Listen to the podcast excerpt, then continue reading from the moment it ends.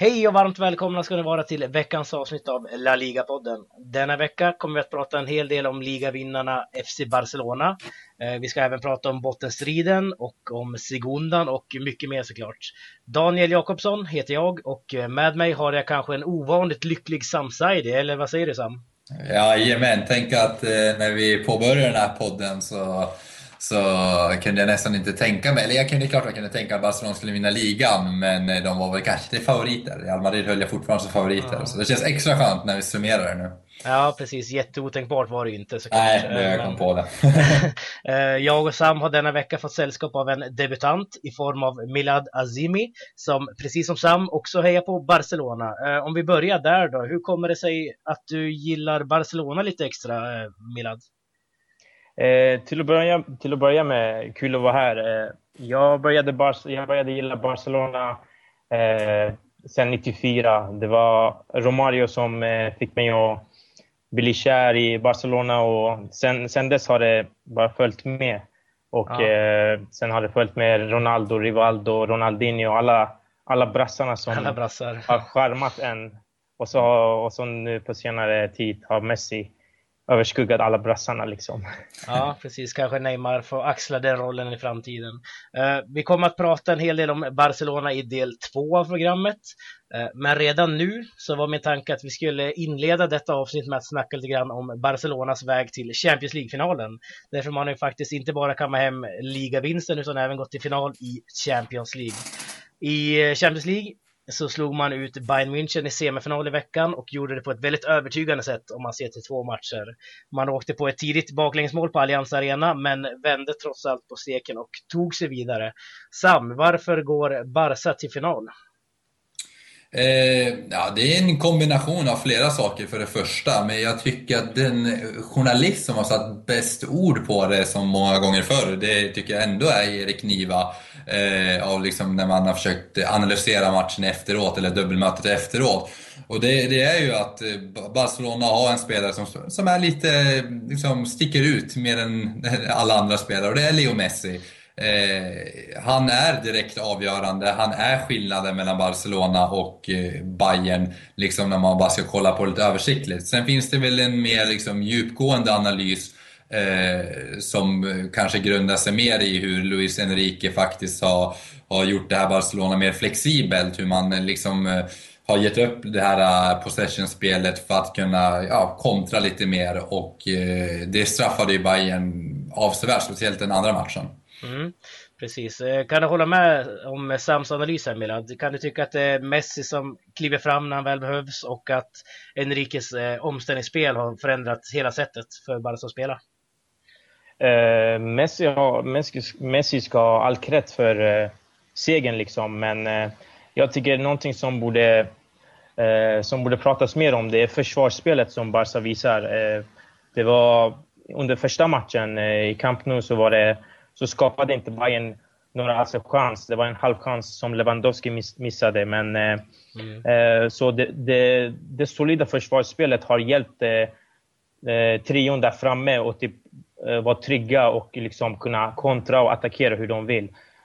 Piqué har visat sig vara väldigt, väldigt viktig denna säsong och återfått sin generalroll efter några års misslyckande.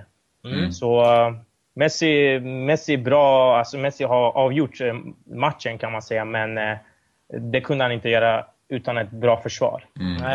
Och jag tycker det här är väldigt viktigt att poängtera, som Milad inne på, att just den här återinförandet av det här kollektiva försvarsspelet, det har ju på något vis skapat förutsättningar för att Messi ens ska kunna ha möjligheten och sticka ut på det sättet han gör. Liksom det går inte, när kollektivet inte fungerar, då kan inte Messi vara den här spelaren utöver det vanliga på samma sätt. Mm. Så att det är viktigt att betona, absolut. Ja, är man väl förtjänt att gå till final då, tycker du, Milad?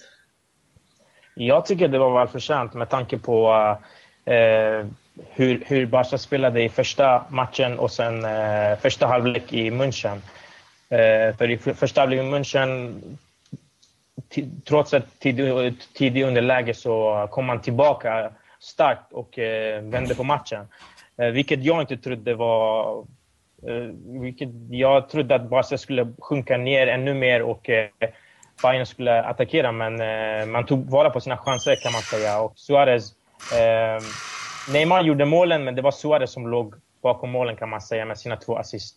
Mm, precis. Vi kommer ju givetvis snacka mycket mer om den här Champions League-finalen när den börjar närma sig. Men om jag ställer den här frågan till dig då, Sam, vinner man mot Juventus? Ska vi hålla det kort så säger jag ja. Jo, men man är favoriten, men det... mycket kan hända. Jag pratade faktiskt med en kompis idag där att när Juventus är mot Real Madrid så tycker jag att Real Madrid är bättre på allt än Juventus. Men när det kommer till Barcelona är inte Barcelona bättre på allt än Juventus. Och då menar jag att Juventus kommer ha fördel när det kommer till fasta situationer. Så att det kan vara farligt. Intressant, det skulle vi behöva spåna vidare på. Men det kommer vi göra som sagt i kommande pods. Vad tror du då, Milad? Hur går det i finalen? Jag tror det blir mycket svår match för Barca. För Juventus spelar ett kompakt försvarsspel och är mycket fysiska. Men såklart, Barca är favoriter. Men det blir inte så enkelt som det blev som mot Bayern, tror jag. Det blir mycket svårare match.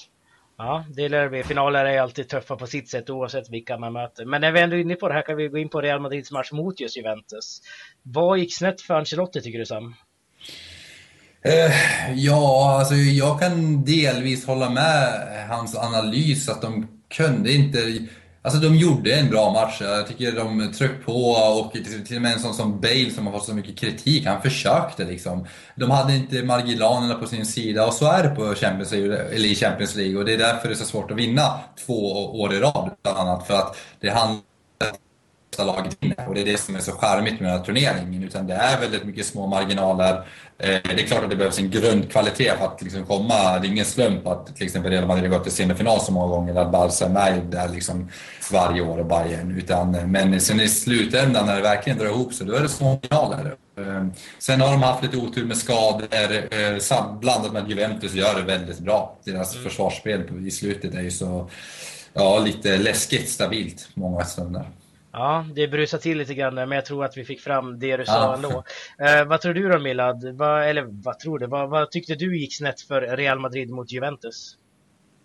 Jag tycker jämfört med Barca saknar Real Madrid en målskytt om Ronaldo inte gör mål. Alltså, i Barca har man Suárez och Neymar och ibland Pedro som gör mål när Messi inte är på topp liksom. Men det känns som att Bale har ju varit under is och Benzema har varit skadad och Chicharito håller inte i Real Madrid-klass, tror jag. Så det var det som fällde dem i semifinalen, och Bale missade många chanser, så jag kan hålla med om att de spelade bra, men de var inte så effektiva framför mål. Nej, ett lag som däremot var väldigt effektiva var ju faktiskt Sevilla, som tog sig till Europa League-final igen efter att man har slagit ut Fiorentina med 5-0 efter 2 matcher. Vad säger du, Sam? Varför går Sevilla till final? Ja, det stavas ju nästan rutin bara. Det känns som att de alltid går till final. Det är deras turnering. Men så är det inte, utan det är också att de har ett väldigt skickligt lag. Sedan så när det kommer till den här matchen mot Fiorentina så kanske... Ja, jag hade ju tippat för 2 poddar sedan att Sevilla skulle ta sig till final och att man skulle ta sig ganska komfortabelt, men inte på det här sättet. Så att de överraskade även mig, men... Grunden ligger i ett väldigt stabilt liksom, kollektiv där man också har vissa spelare som sticker ut. Tänker framförallt på Carlos Bacca då. Så att, allt cred till lagbygget Sevilla. Ja, precis. I finalen väntar ukrainska Dnipro. Får se om jag uttalar det rätt. Ni får kommentera annars. Hur tror du det går där, Milad? Tror du att man tar hem sin andra raka Europa League-titel? Ja, jag tror på Sevilla... Igen, jag är väldigt imponerad hur de spelar, och trots att de blev av med sin bästa spelare Rakitic och deras försvarsklippa Fazio som flyttade till Tottenham, så har de liksom fyllt på med spelare, och Unai Emery har gjort ett mycket bra jobb. Och jag ser det svårt för Dnipro att kunna vinna finalen, men bollen är rund. Ja, som Zlatan brukar säga. Vad säger du då, Sam? Hur går det? Ja, jag håller med. De ska inte ha så mycket, alltså, i de här sammanhangen med Sevillas rutin också, så kommer Sevilla ta där. Och inte bara med rutiner utan också den kvalitet laget besitter. Så att jag är lite besviken, hoppas på Napoli, men det är väl alltid kul när det blir lite skrällar. Det är det de här turneringarna också är till för.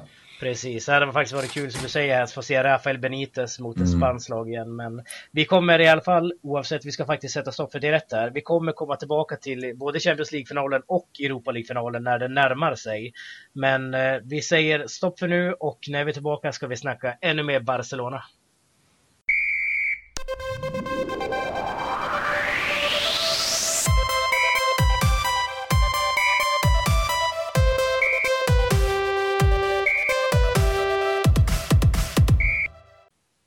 Med en omgång kvar att spela har vi nu fått fram en ny ligamästare i form av FC Barcelona. I söndags besegrade katalanerna fjolårets mästare Atletico Madrid med 0-1 efter att Lionel Messi slagit in matchens enda balja. Om vi börjar med denna match, Milad, vad har du att säga om den? Jag tycker Barca vinner rättvist, för laget visade mer motivation och de började attackera från första början. Körde sin passningsspel och kontrollerade matchen ganska bra. De tog inte i så mycket, men de var klart bättre laget i matchen. Ja, okej. Sam har ju varit inne på tidigare här att Atletico Madrid kanske inte vill vinna. Hur såg du på matchen, Sam? Var det så? Nej, inte något man kunde se direkt att de inte ville vinna, för att de har ju fortfarande liksom något att spela för, även om det ser väldigt, alltså de har ju den där tredjeplatsen att spela för, så det är klart att de hade nog föredragit ett kryss, men sen så finns det väl någon undermedveten liksom feeling att de skulle inte vilja bana iväg eller ens öppna upp en liten möjlighet för Real Madrid, så att ja, det är svårt att säga, men välförtjänt seger om inte annat. Barcelona hade kontroll på matchen alla Guardiola-tiden. Det känns som att det inte ens var farligt riktigt när Atletico gick till anfall, men ja. Tjänster och gentjänster brukar man kunna prata om också, med tanke på att Atletico Madrid vann i fjol mot Barcelona sin ligatitel, och nu vinner Barcelona mot Atletico när de får ta sin titel. Så det blev lite revansch, mer revanschkänsla kanske. Ja, precis. Kunde du känna, Milad, att det var lite upplagt för en Barca-seger redan innan spelarna äntrade planen? Alltså, med tanke på formen Barca visade så kunde man ana att Barca kommer köra på, och startelvan var ju den som Barca brukar köra med. Men Suárez saknade, så man kände lite oro inför matchen. För hans djupled löpningar och tredje dimensionen som han gick till laget skulle saknas mot Atletico. Men och det visade sig vara svårt liksom. Det blev bara ett seger, och det var ju just Messi som avgjorde matchen. Så det var inte helt enkelt heller. Men som sagt, Barca hade mer att vinna på Atletico och kändes lite tillbakadragna och satsade på oavgjort. Precis. Om man ser till säsongen i stort så vinner ju ändå Barcelona, ska jag säga som ganska neutral, La Liga väldigt rättvist faktiskt. Man hade lite formsvacka där tidigare i säsongen, men det var ju av det mindre slagen, måste man ändå säga. Kan det ändå vara den här formsvackan, du var inne på det tidigare Sam, att det var den som kanske la grunden för just den här ligatiteln som man i slutändan tog? Ja, alltså kanske inte formsvackan i sig på det. Jag brukar prata om så här vändningar, vart det vänder, och tittar man tillbaka på den här Sociedad-matchen lite, att där vände det på något vis. Men jag tror att det finns en långsiktighet, alltså det finns en långsiktig tanke bakom den här säsongen som man har jobbat med liksom i det tysta, som liksom man kanske inte ser i media så ofta, att det är Luis Enrique som systematiskt har liksom fått igenom sina idéer mer eller mindre, och att det är egentligen huvudanledningen till varför den här superformen nu kommer under våren. Tidigare så pratade vi om att Barcelona är väldigt rättvisa finalister i Champions League. Skulle du, Milad, vilja säga att Barcelona är rättvisa segrare av La Liga? Det var väldigt tajt, med tanke på att Real Madrid var ju mer till och med näst sista omgången. Men Jag är väldigt imponerad hur Enrique svetsade samman laget, valde ut sin startelva. Och med tanke på vad som hände utanför plan, Rosell avgick, transferförbudet fastställdes och Neymar drogs in i skattefusk och allt det där. Men trots allt så blev det en säsong som kan sluta med trippel för Barca. Och jag tror att det är Enrique som har lyckats sätta sitt prägel på laget och kräva spelare, kräva mer jobb av spelare och liksom har fått laget att fokusera på sina mål. Vad tycker du då, Sam? Tycker du att Barcelona är rättvisa seger av La Liga? Ja, det tycker jag. Och det är så det är. De som är bäst under våren vinner oftast ligan. Hösten sätter ju liksom grunden eller förutsättningarna till våren. Och ja, vi brukar säga att Real Madrid var det bästa laget under hösten, Barcelona under våren. Vårsäsongen är viktigare, den är längre. Därför är Barcelona välförtjänta vinnare, eftersom de är det absolut bästa laget under våren. En spelare som verkligen har bidragit, framförallt här på slutet, är ju uruguayanen Luis Suárez, som lämnade Liverpool och började väl spela, när var det, mitten av oktober kanske, eller var det november till och med, för Barcelona. Vad tycker du, Milad, att Suárez har bidragit med sedan han kom till klubben? Jag tycker Suárez har varit helt magisk. Jag var väldigt skeptisk till värvningen av Suárez med tanke på hans skandaler och att han var avstängd 2 månader. Men han började ganska trögt. Han missade många chanser. Och alla jämförde honom med hans tid i Liverpool. Men han vägrade ge upp. Och så småningom kom han igång och började samarbeta med sina lagkompisar. Och liksom tog för sig. Och det är hans vinnarskalle som har tillfört laget mycket. Som Barca har saknat på väldigt lång tid. Han vägrar ge upp, han tar alla löpningar och slutar aldrig kriga liksom. Håller du med, Sam? Vad tycker du att Suárez har förändrat i Barcelonas spel? Ja, men han har ju gett den här dimensionen som Barcelona saknade nästan Eto'os dagar. Jag tycker jag har fått en bättre Samuel Eto'o till och med. Jag älskade verkligen Samuel Eto'o, det är en av mina absoluta favoriter. Men Suárez är till och med lite bättre än Samuel Eto'o i sina bästa stunder. Han har gett tillbaka den här gamla dimensionen av ett ständigt djupledslöpande som öppnar upp ytor för de kanske mer bollskickliga spelarna. Och då är Suárez väldigt bollskicklig själv. Men då tänker jag mer på Messi och Neymar som är så lite mer finurliga, finess och kan öppna väldigt tajta försvar. Och att det är Suárez som ger de förutsättningarna i och med att han sliter, han löper och samtidigt kan han vara med i de här kombinationsspelet. Så att han bryter mönstret helt enkelt, och det är väl det som det är väl det han bidrar med framförallt. Ja, han verkar ju väldigt lycklig i Barcelona, måste man ändå säga också. Man kan jämföra med City Liverpool där det var mycket skandaler. Han tvingades nästan bort, man kunde inte ha kvar honom i klubben riktigt. Samma sak i Ajax, bitattacken. Man ville såklart ha kvar honom, men det gick ju inte i slutändan. Säg inte för mycket nu, jinxa inte nu. Nej, jag ska inte jinxa någonting här.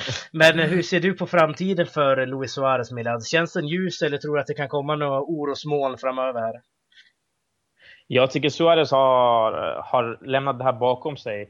Man såg då och då på plan att han tjafsade lite med domare och så, men så fort han själv märkte att det började gå över gränsen så lugnade han ner sig. Och det var inte som gamla dagar i VM eller liksom Liverpool. Och han har nog insett att hur stort det är att spela för Barcelona, och han har så många ögon på sig och det förväntar sig mycket mer av honom nu än det var förut. Så jag tror det blir bara bättre och bättre för honom, och hans, just Barca, det kräver av dig att du ska vara en förebild, och det blir, han har ju använt den som en ansvar och typ växt som en människa, känns det som. Ja, det tycker jag är intressant det där, för just hela den här barcelonismen att man ska vara mer än en klubb, att det kan ha påverkan. Och jag tror också, precis som Milad, att det ansvaret har han tagit åt sig på ett hittills ypperligt sätt. Nu hoppas vi bara att det håller i sig också. Precis, han var ju sommarens stora namn får man ändå säga, kanske i Europa till och med, när han anlände till Barcelona. I sommar får dock inte Barcelona köpa några spelare, man får köpa men man får inte använda den förrän vinterfönstret nästa år. Tycker du Sam att Barcelona trots ligasegen och detta köpförbud ska investera i nya spelare? Ja, det är klart. Det behövs alltid nytt blod. Speciellt när man har vunnit ligan och liksom, nu får vi se hur det går i Champions League och Copa del Rey, men det är alltid bra att liksom förnya, behålla grunden men ändå försöka utveckla det. Det farligaste, till exempel Frank Rijkaard när Barcelona vann 2006, hans stora misstag var att han liksom i slutändan aldrig förnyade sitt Barcelona, utan han körde på det gamla på det gamla vanliga sättet och det gamla gardet och liksom kom inte in med något nytt. Guardiola, för han kunde fortsätta vara liksom så dominant och ska liksom göra en lång era av det här på något vis. Det var för att han vågade på både gott och ont att förändra. Sen att det inte alltid liksom lyckas är en annan sak, men man måste våga förändra, annars blir man liksom alldeles för förutsägbara. Sam pratar här om att man måste förändra, men det kommer inte bli någon förändring först nästa år. Kan du se, Milad, att det kanske är en kris just av detta, att inga spelare man värvar får spela för Barcelona förrän om lite mindre än ett år? Det kan bli problematiskt, men eftersom Xavi kommer lämna förmodligen nu efter säsongen, men Barca kan ju köpa spelare men kan inte använda dem fram till vintern. Så om man bara klarar sig under hösten, vilket det borde gå med tanke på att man har ju spelare från Barca B som kan komma och spela för A-laget, som Halilovic eller Sandro, Munir eller de andra killarna, så borde Barca klara sig. Men Xavi kommer lämna ett stort hål efter sig, såklart Barca behöver förstärka och Dani Alves, jag tror inte han håller så mycket mer, och Barca borde ha en plan B för hur de backar högerplatser. Sen ska vi komma ihåg också att i teorin kommer vi inte få in nya spelare i laget liksom i sommar. Men i praktiken så är ju Fermalen som ett nytt förvärv. Han är inte spelat någonting, så det är ju ett nytt förvärv. Och kanske också Douglas. Nu tror jag inte vi kommer använda så mycket av Douglas. Men sedan har vi också lite utmanande spelare som kanske kan bli intressant att ta tillbaka. Jag tänker på Denis Suárez och Deulofeu i Sevilla. Det vet man aldrig. Det var ju ganska rolig bild där med just Fermalen. Han stod och firade med laget inne på på Vicente Calderón nu senast där. Han har vunnit lika många ligatitlar som Cristiano Ronaldo också, måste vi notera där. Men Sam, Milad pratar här om en högerback och en central mittfältare. Är det positioner du också tycker man bör fokusera på? Ja, absolut. Speciellt nu när Xavi lämnar så blir ju inne i mittfält lite sårbart här, och man måste fylla det tomrummet. Det har ryktats lite om Gundogan nu, läser jag idag redan, men någon spelare som kan. Nu hoppas jag att Rafinha tar ytterligare ett kliv då, men oavsett Rafinhas utveckling så behöver vi ännu en spelare där. Sedan Dani Alves, självklart, han blir inte bättre med åldern. Synd att Real tog Danilo, men det finns väl andra alternativ. Montoya kanske kan utvecklas, oklart. Så att, det får se. Sen tycker jag också att vi behöver en till forward. Vi har komma in på det. Los Tres Amigos i all ära, det är liksom, ingen ska konkurrera med dem. Men det är lite tunt med liksom bara Pedro. Vi behöver någonting liksom mer. Alltså någon som kan ersätta Suárez kanske. Det ryktas ju mycket om att Pedro ska lämna Barcelona också i sommar här nu. Så skulle det hända så är det ju förödande nästan, måste man ändå säga, för bredden i truppen om man kollar på den. Men vi ska sätta stopp för Barcelona-delen, och när vi är tillbaka ska vi snacka bottenstrid och Segunda.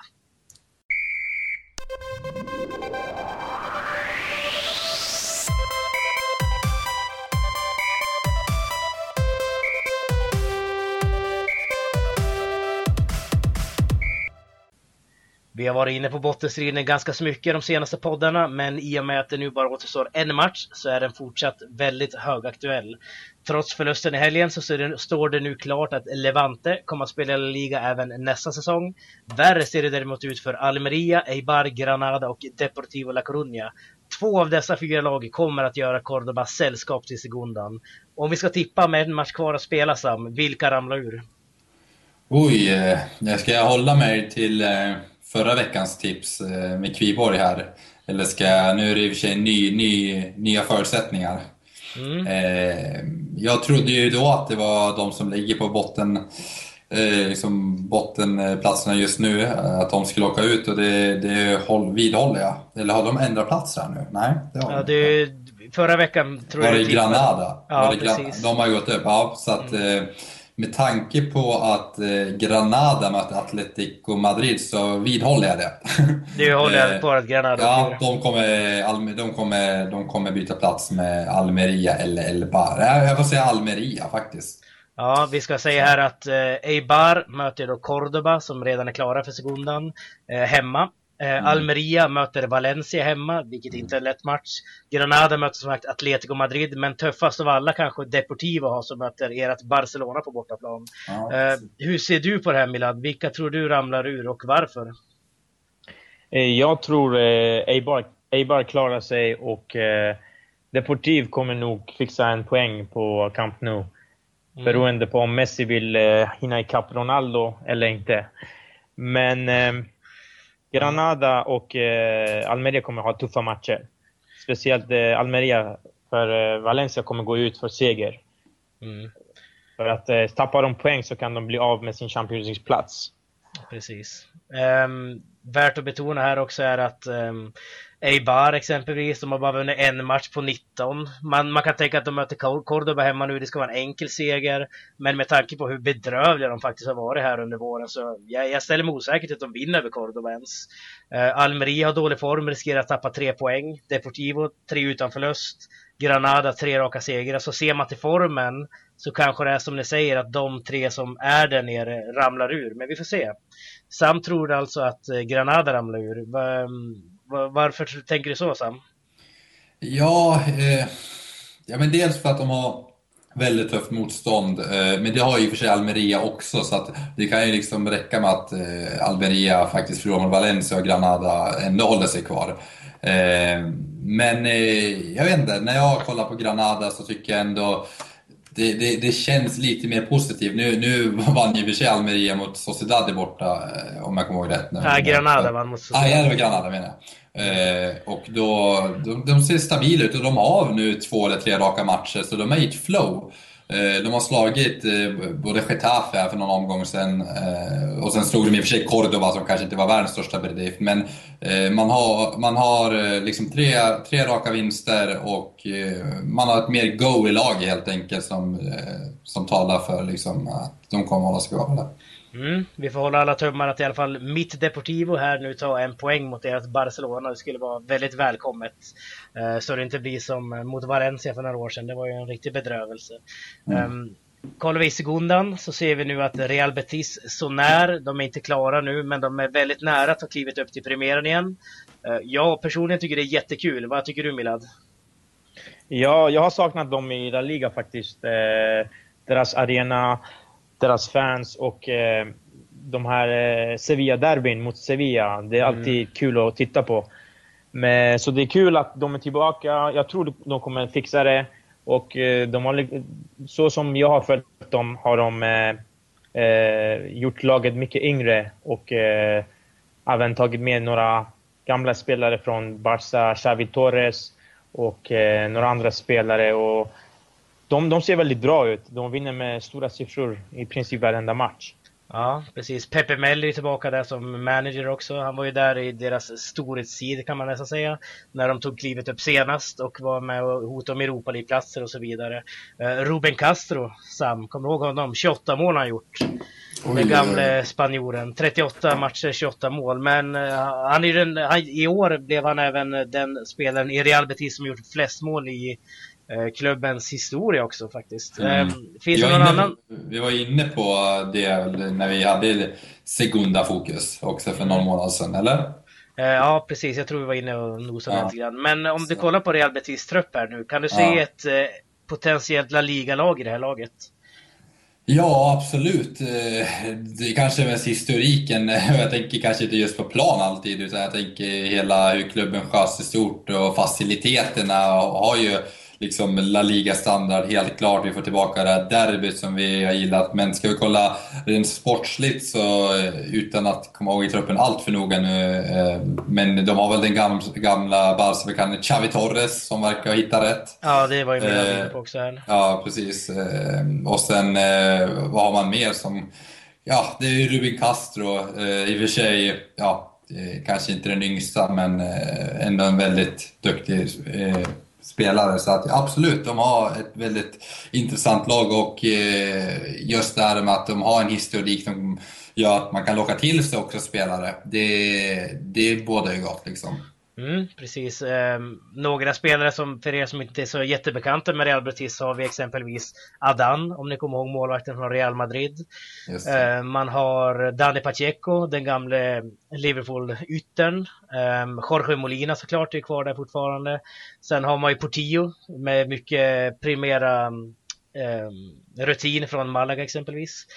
Sejudo samma där hos Osasuna-spelaren, och nej, men det är ett intressant lag jag tycker ändå det här. Men också att man har PPML, det får man inte heller liksom, nej, betona verkligen. Det var han som tog upp dem förra gången, och han ser ut att ta upp dem igen, så det är ju jättekul tycker jag i alla fall att han är tillbaka här. Lite oroväckande som jag också skulle vilja säga, det är väl kanske just åldrarna på deras två bästa målskyttar. Jag tänker på Molina som du var inne på, och Ruben Castro, att vi har två 33-åringar här som har stått för majoriteten av alla mål. Alltså ganska, det sticker ut rejält, och det är kanske inte något man kan förlita sig på i La Liga senare. Nej, precis. Vi kollar där, om vi ska kolla i botten då istället, så har vi många klassiska lag som Recreativo Huelva, Racing Santander, Osasuna, Tenerife. Alla de här kan, inte alla, men några av de här kommer faktiskt ramla ur Segundan och ner till Segunda B. Vilka tror du ramlar ur, Milad? Jag tror det blir de fyra lagen som är längst ner. Och tyvärr kommer Barcelona B förmodligen åka ner också. Men tyvärr säger jag hoppas. Ja, för det har ju varit bra för Barcelona, och för Barcelona B att spela i Segunda, det håller ändå en hög klass. Så de unga killarna har kunnat spela en hög klass i fotboll liksom. Men jag hoppas inte att Osasuna åker ut, för det är ett gammalt klassiskt lag som har spelat i La Liga ganska många år, och nu vet jag inte vad som har hänt med dem. Först har de åkt ner från La Liga, och nu... Ja, de har sparkat två tränare så säger jag där också. Ja, precis. Mannen med det fantastiska namnet Jan Urban försvann ju där för några månader sedan. Sen den andra som jag inte kommer ihåg namnen nu försvann efter bara 10 matcher eller något sånt där tror jag. Men El Decano, Spaniens äldsta klubb, Recreativo Huelva, ramlar ur. Det är nästan klart, det är ju ganska tråkigt måste man ändå säga, eller vad säger du Sam? Ja, det är tråkigt, det är en anrik klubb som vi vill ha kvar. Jag skulle kunna till och med ta tillbaka dem till La Liga, men ja, annars jag kan bara instämma, jag håller med. Jag tror också det är de lag som befinner sig där, det vill säga Racing, Sabadell, Barcelona B och Recreativo som ryker nu. Ja, hur ser du på att Barcelona B eventuellt försvinner då? Jag är lite tudelad. Jag tycker precis som Milad att det var det bra av egoistiska skäl då, att våra ungdomar har kunnat matchas mot väldigt högklassigt motstånd. Men samtidigt finns en annan del av mig som tycker det är skönt, för att jag är emot hela den här idén att B-lag ska spela i de här riktiga ligorna, utan ersätter dem i så fall liksom med ett lag som faktiskt kan vara med och slåss om eventuell uppflyttning.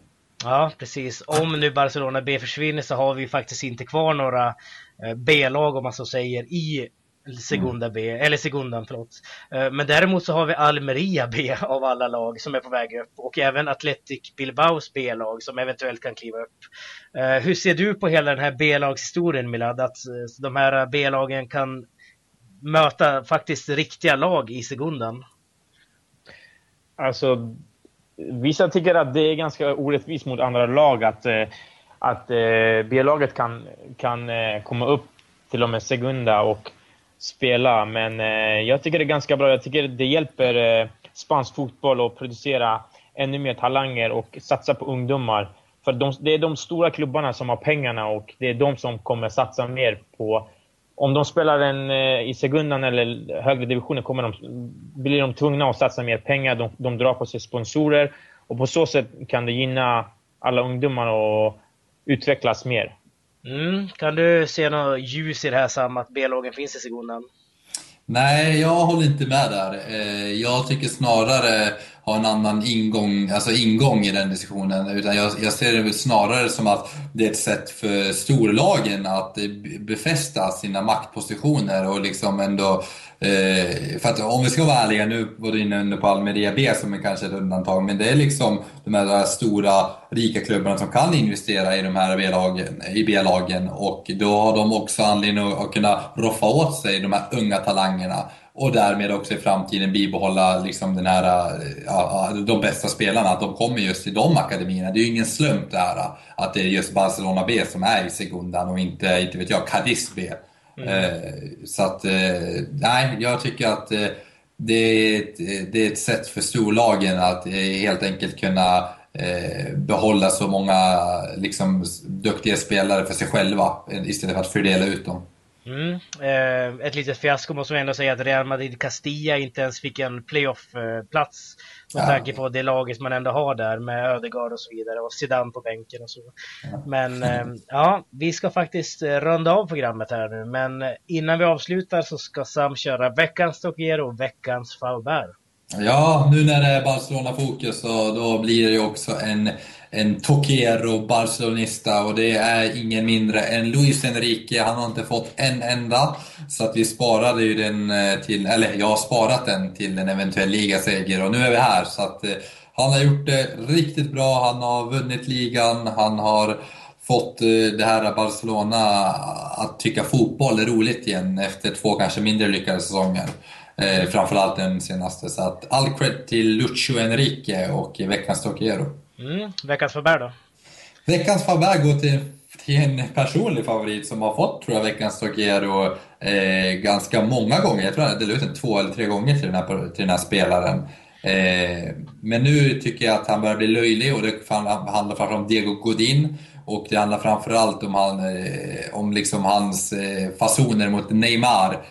Han är äldre, Neymar kan hålla på och trixa mycket han vill vid hörnflaggan, men att han ska gå fram och ställa till sådär och inte kan veta bättre, det är dåligt tycker jag, och en sån rutinerad herre. Och jag vill också ge en känga till Gabi och Raul Garcia som också haft någon slags fetisch mot Neymar, att de stör sig på honom. Det är klart jag inte vet allt som sägs, men det är stora spelare som jag har hyllat många gånger som jag ändå hade förväntat mig mer från liksom. Okej. Kan du köpa listan, Milad? Ja, jag tycker jakten på Neymar har blivit ganska löjligt i Calderon. Publiken buar ut honom, och Godin började liksom jaga honom, och nej, det var inga bra scener. Det är inte så att Atletico Madrid ska se ut liksom. Nej, det är inte värdigt en sån liksom charmig, liksom ett sånt charmigt lagbygge som Simeone har byggt upp liksom. De har ju förutom det här Partido och jävla anamma, så tycker jag också att det har liksom genomsyrat någon slags ödmjukhet, och liksom att de har varit bra vinnare liksom, och nu framstår de ju bara som dåliga förlorare istället. Så att, ja. Nej, jag är besviken. Det får man vara. Men du är ligamästare tänkte jag säga, så att det är lugnt. Ja, det är. Men tack så mycket för att du ville vara med den här veckan, Milad. Tack själv. Och tack till dig också, Sam, såklart. Vi är ju med, eller du är ju tillbaka precis som mig nästa vecka. Då är vi tillbaka med ett nytt program och en ny gäst. Är det den sista, va? Eller? Ja, det är oklart. Det är oklart. Vi snackar ihop oss. Ja, precis. Men, 1 eller 2 till. Ja. Tack för oss. Hej då. Ja, hej då.